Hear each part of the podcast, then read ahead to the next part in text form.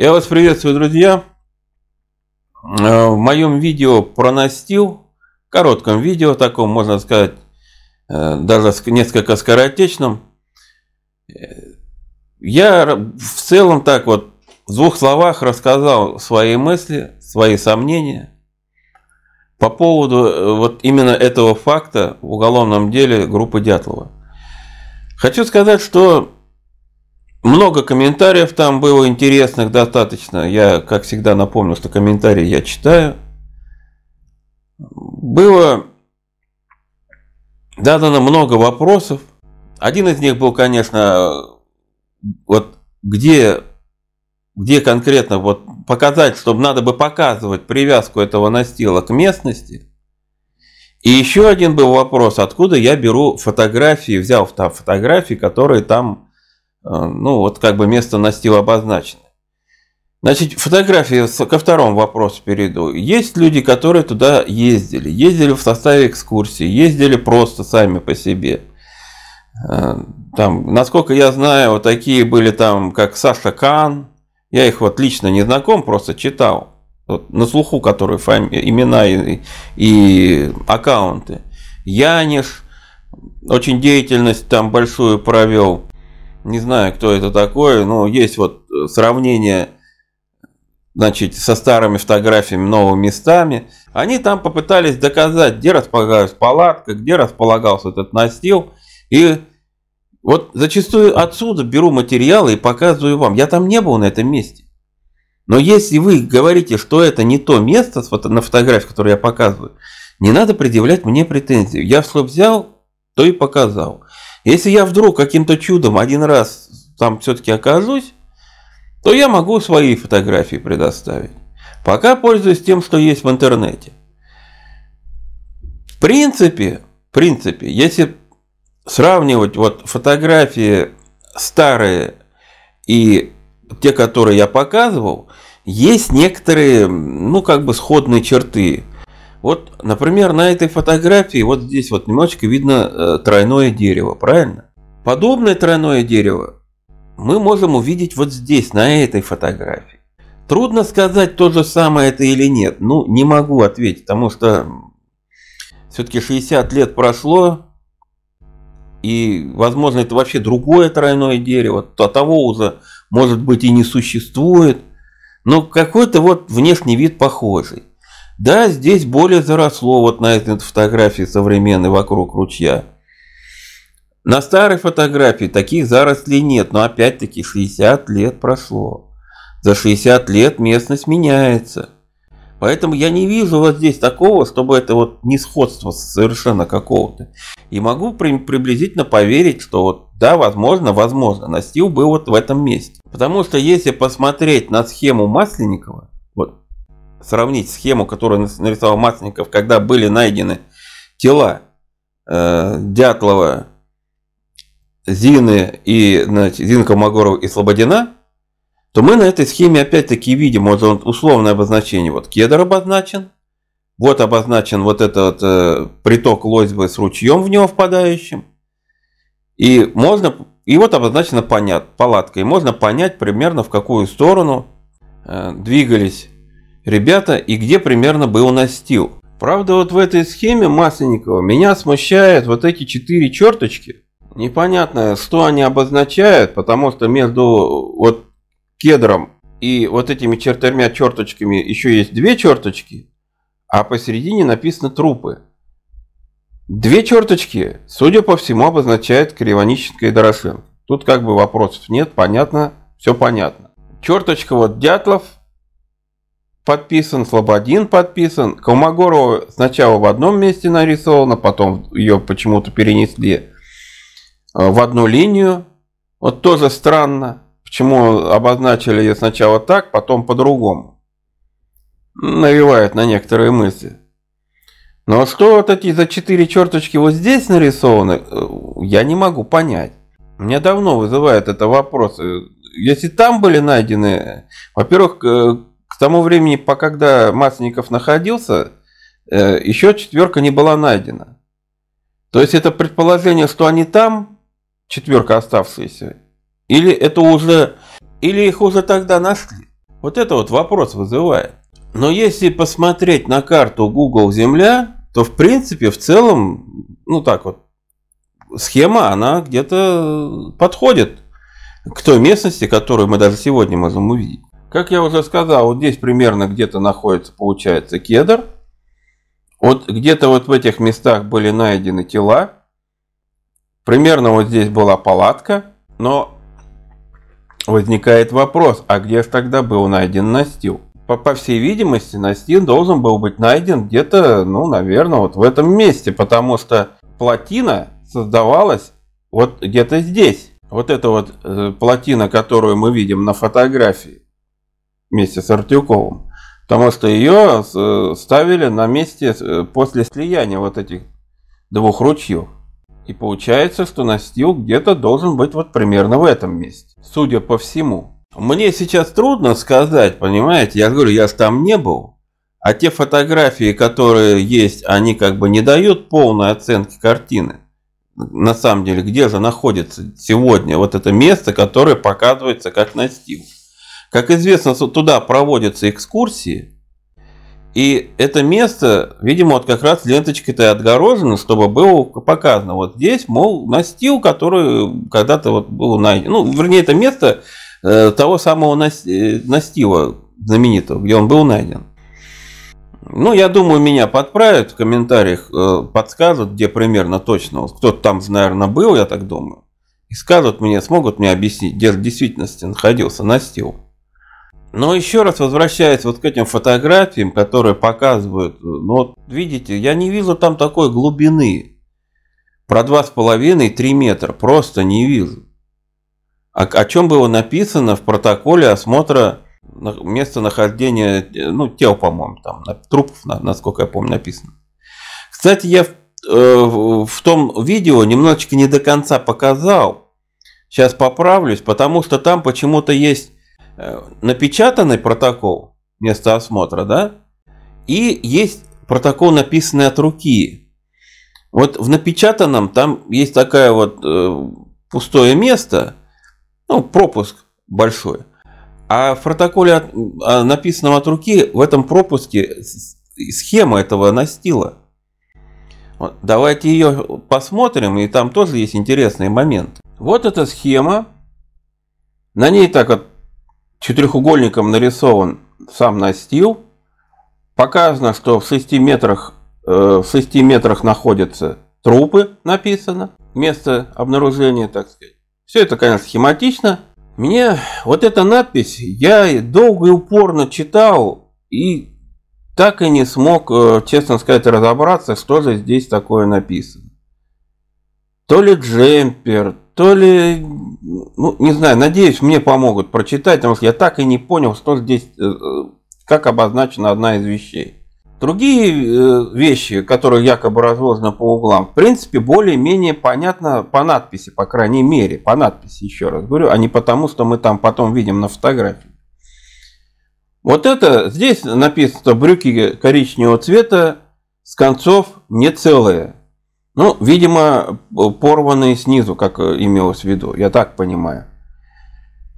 Вот в этом углу лежит свитер темный, шерстяной, коричневый, целый. И вот здесь какое-то слово, я так тоже не смог понять, что это написано.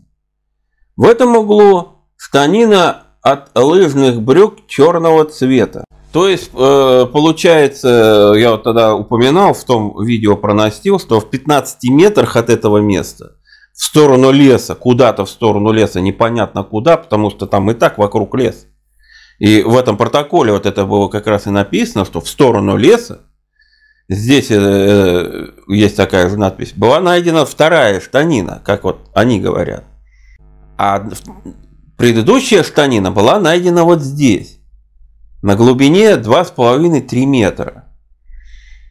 Возникает вопрос, а каким образом была найдена штанина, которая там, 15 метров дальше? На какой глубине она была найдена? То есть на поверхности лежала. Вот есть такая фотография, если на нее посмотреть, то получается, что буквально вот над самой поверхностью. Уже, уже, уже странно, почему вот эти вещи, они на такой бешеной глубине, вот очень серьезной глубине. 2,5-3 метра это практически уже дно. Я уже показывал, еще раз могу показать вот эти современные фотографии для сравнения, что это уже фактически прям самое дно. Как там оказались эти вещи? Каким образом там появился этот настил? Непонятно, но почему вот эта штанина, которая была найдена за 15 метров, 15 э, метров от, от настила, я так понимаю, она была гораздо ближе к поверхности. Почему она не оказалась там где-то в глубине? И зачем вообще было разрывать штанину? Вот еще вопрос, почему она там лежит на 15 метров там где-то, а вторая лежит на настиле? Вот какой смысл вот в этих действиях? Потеряли по дороге? В смысле, как потеряли? Знаете, вот не укладывается вот эта вот штанина 15 метров от настила вообще никуда. Если это было это вещи, которые вот эти ребята куда-то так тащили, то тут каждый кусок, значит, вещи, ну, в тех условиях это, значит, жизненно необходимо, а они, значит, одно бросают, другое применяют. Зачем вообще разрывать было? Можно было одеть. Утепляться надо же, а не вещи рвать. Так что тут большие вопросы по этим станинам. Но один из самых немаловажных вопросов в комментариях прозвучало, говорит, вот они, говорят, нашли этот настил как белка орех.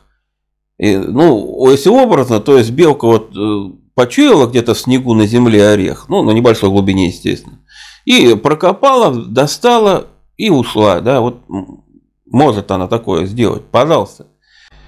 И глядя на фотографию, вот эту вот, которую я уже показывал, вот она действительно интересна в этом плане. Мы видим вот здесь, четко можем заметить некий ну, прямоугольник. Прямоугольник просто выкопанного в земле, значит, э, я не знаю, как котлована, и видно с обоих сторон, вот здесь кучка, вот здесь кучка. Вот здесь лежат, видимо, какие-то вещи. То есть, если эта фотография была сделана после того, как э, уже все это достали, Откуда здесь вещи? С другой стороны, ну что это вообще за яма? Мы же прекрасно помним фотографию, которую я уже показывал, где стоит человек перед настилом. Видно, что это выкопано, откопана одна стенка как минимум убрана, лежат вещи по углам если исходить из логических соображений, опять-таки, вы знаете, я люблю мыслить логических, за это меня часто ругают, ну куда деваться, вот есть у меня такая непреодолимая черта характера. То есть выкопали яму, все, откопали, там 2,5-3 метра, там нашли настил, выкинули оттуда вещи и сфотографировали. Так я понимаю вот этот вот э, натюрморт, вот этот вот пейзаж. А откуда тогда появилась фотография с человеком, стоящим перед настилом и на нем лежащими вещами? То есть потом убрали вот эту стенку переднюю, получается, да? Вот эту часть. Ну, грубо говоря, вот здесь вот срезали. Обратно вещи вот эти туда положили, поставили человека и сфотографировали. Или же настил был найден вот в этом месте. Как мы видим, тут тоже вот некое странное место, такое углубление, явно выкопанное. Это оно больше, конечно, похоже на фотографию. Но, ну, то есть, там, значит, все-таки был настил, а потом ниже по течению были найдены тела. Если сравнивать фотографии э, найденных тел, ну, которые, естественно, я прикреплю в комментарии, то вот это место очень похоже на то место, где были найдены тела, но тут оно еще как бы не раскопано, а чуть-чуть только подкопано. Видно же, вот здесь подкопали, вот здесь подкопали. Кстати, если здесь действительно были найдены тела, то я не вижу здесь глубины трех метров. Вот, ну, хоть что вы со мной делаете, но трех метров я здесь точно не наблюдаю. Думаю, что тут не больше, чем полутора, полтора метра от силы, если не меньше. А вот здесь, вот в этом месте, вот если снег снова сюда нарисовать, то тут еще меньше будет. Потому что вот же вот это место посмотреть, я так понимаю, продолжение ручья. Вот же видно же, что здесь снег уже вот он просевший. Да и вообще странно, как можно было стоять над ручьем и тыкать щупом. Меня вот это давно смущает. То есть, если уже май, уже видно, что снег проседал, вы на него наступите и благополучно провалитесь. Там щупа не надо. Такое ощущение, что знали, где искать. Вот я к чему хочу все это сказать. Знали, где искать тела и знали, где искать настил. Но возвращаясь вот к этим двум местам, непонятно, вот здесь-то что откопали? Что выкопали вот в этом треугольнике? Что рыли? И что здесь делают вот эти вещи? Что это такое? Судя по проталине вокруг дерева, здесь тоже не так уж и глубоко. И вот здесь проталина тоже видна. Вокруг деревьев, как обычно, проталины быстрее появляются, чем на, в открытом поле. Это уж известный факт. Судя по, вот, если сравнить вот это место, провести черту сюда, то глубина здесь тоже вряд ли 2,5-3 метра будет, это однозначно. Что-то здесь закопали, да чем-то сюда закапывались. Так все-таки здесь был настил или вот, вот здесь был настил? Понимаете, что я хочу сказать? Получается, что люди-поисковики якобы по каким-то оттаившим веточкам, оттаившим, увидели некую дорожку следов. То есть веточки, они лежали, видимо, на, на склоне до ручья. Ладно, предположим. И вот они стали торчать из снега, и вот сломанные, сломанные, сломанные, и по их дорожкам определили, что направление, я согласен. Но как определили точное место? Вот это же вообще вопрос из вопросов. Правильно все спрашивают? Ну, довел, довели эти веточки до ручья. Или довели там с той стороны, вот со стороны этого тройного дерева, например. Ведь явно же могли, вот видно же, что со стороны вот этого тройного дерева очень далеко куда-то ходить и где-то искать э, лапник, стволики. Скорее всего, все это срубалось вот с этой стороны от, с этих мест. Значит, отсюда были какие-то веточки, э, появились из-под снега, а потом они что, вот здесь закончились вот на этом месте? Вот на этом месте, к этому месту подвести, а потом здесь начать раскоп, я бы еще как-то согласился. Но чтобы это произошло вот здесь, я вообще не понимаю, зачем, как могли люди вот так точностью сюда вот действительно обнаружить местонахождение и прям копать идеально так точно. Вообще вопросы из вопросов. То есть, я не буду намекать, я открыто скажу, что копать в этом месте вот так вот прямоугольником можно только точно зная, что там что-то найдешь. И к вопросу к тому, что там, мол, на этих настилах э, явно срезано ножом и сломано, я еще раз говорю, понимаете, вы можете увидеть все, что хотите. Человек хочет, да хочет увидеть, он увидит. Привидение можете неожиданно перед собой увидеть, понимаете? Но если только сильно захотеть. Самовнушению тоже поддается очень большое количество людей. Вот я самовнушению не умею поддаваться. Здесь четко видно, вот прям, я не знаю, как еще это показать, но прям четко видно срубание одним ударом. Вот наискосок, вот рубанули и все. Где вот в этом месте, на этих стволиках вы можете наблюдать, э, что оно подрезано, а потом сломано, я даже не знаю, честно сказать. Для меня однозначно это один удар топором. Потому что я топором стволики рубил. Опять-таки, вы понимаете, мне проще говорить о вещах, которые я сам делал. То есть я рубил топором. Есть у меня такой опыт жизни. Я даже дрова колол.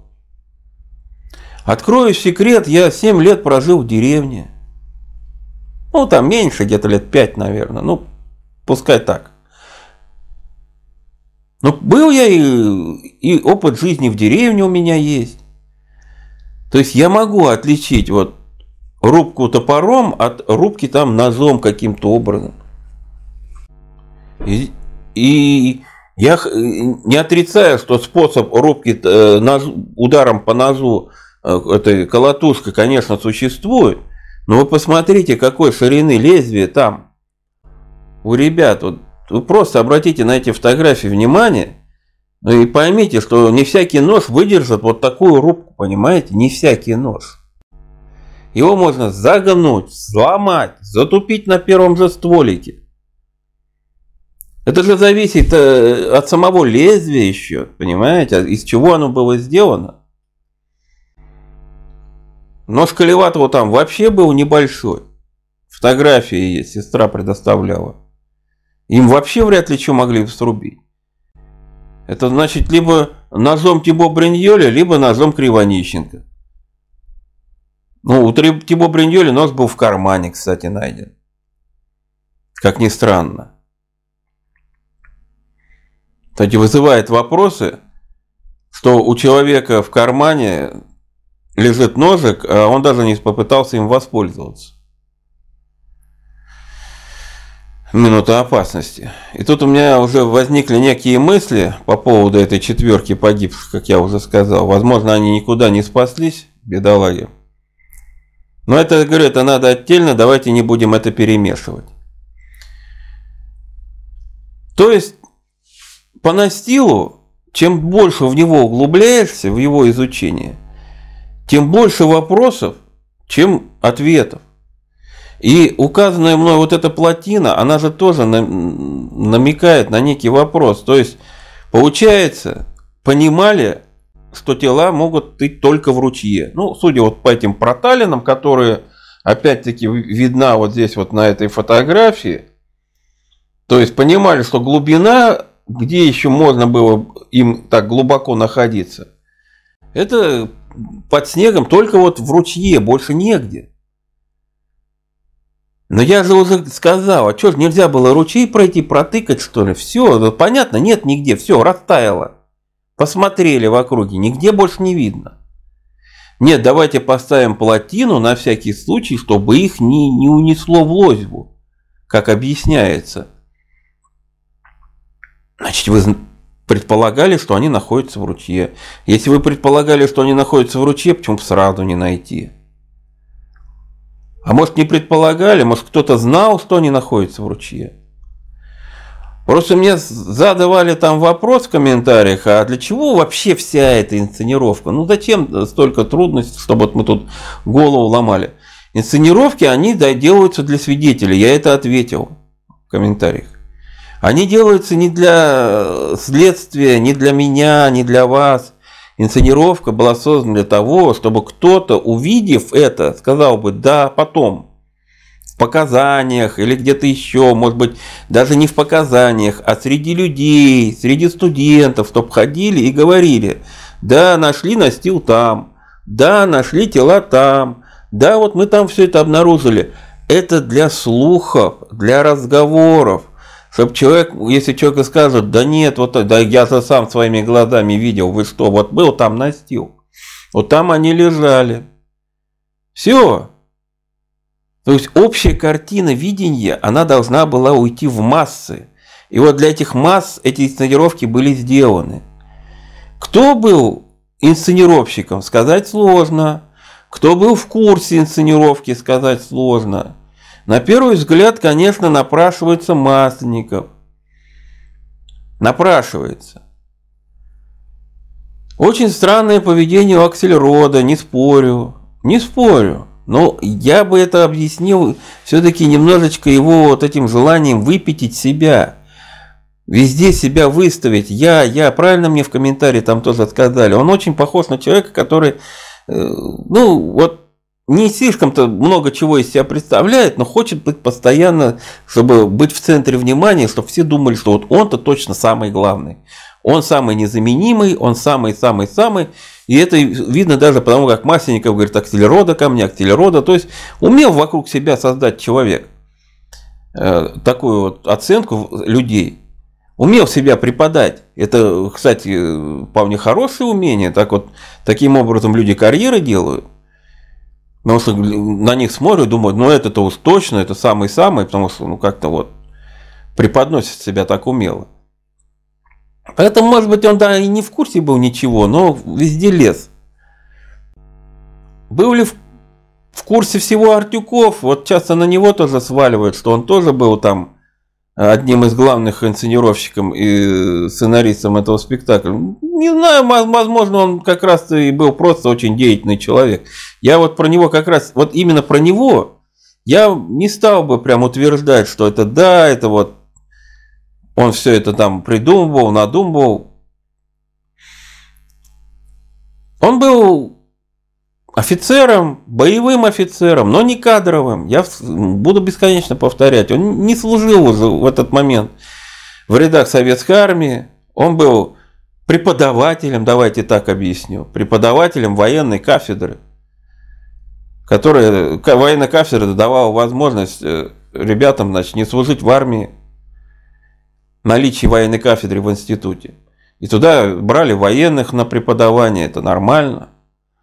Поэтому он уже не, был, не имел отношения к вооруженным силам, но по своей, как сказать, по своему состоянию, по своему вот этому нахождению всегда э, в рядах вооруженных сил, по тому, что он был на войне, был на фронте, был командиром, получил ранение, ну, активность, ему, ему, может быть, надоело сидеть там на этой кафедре, понимаете?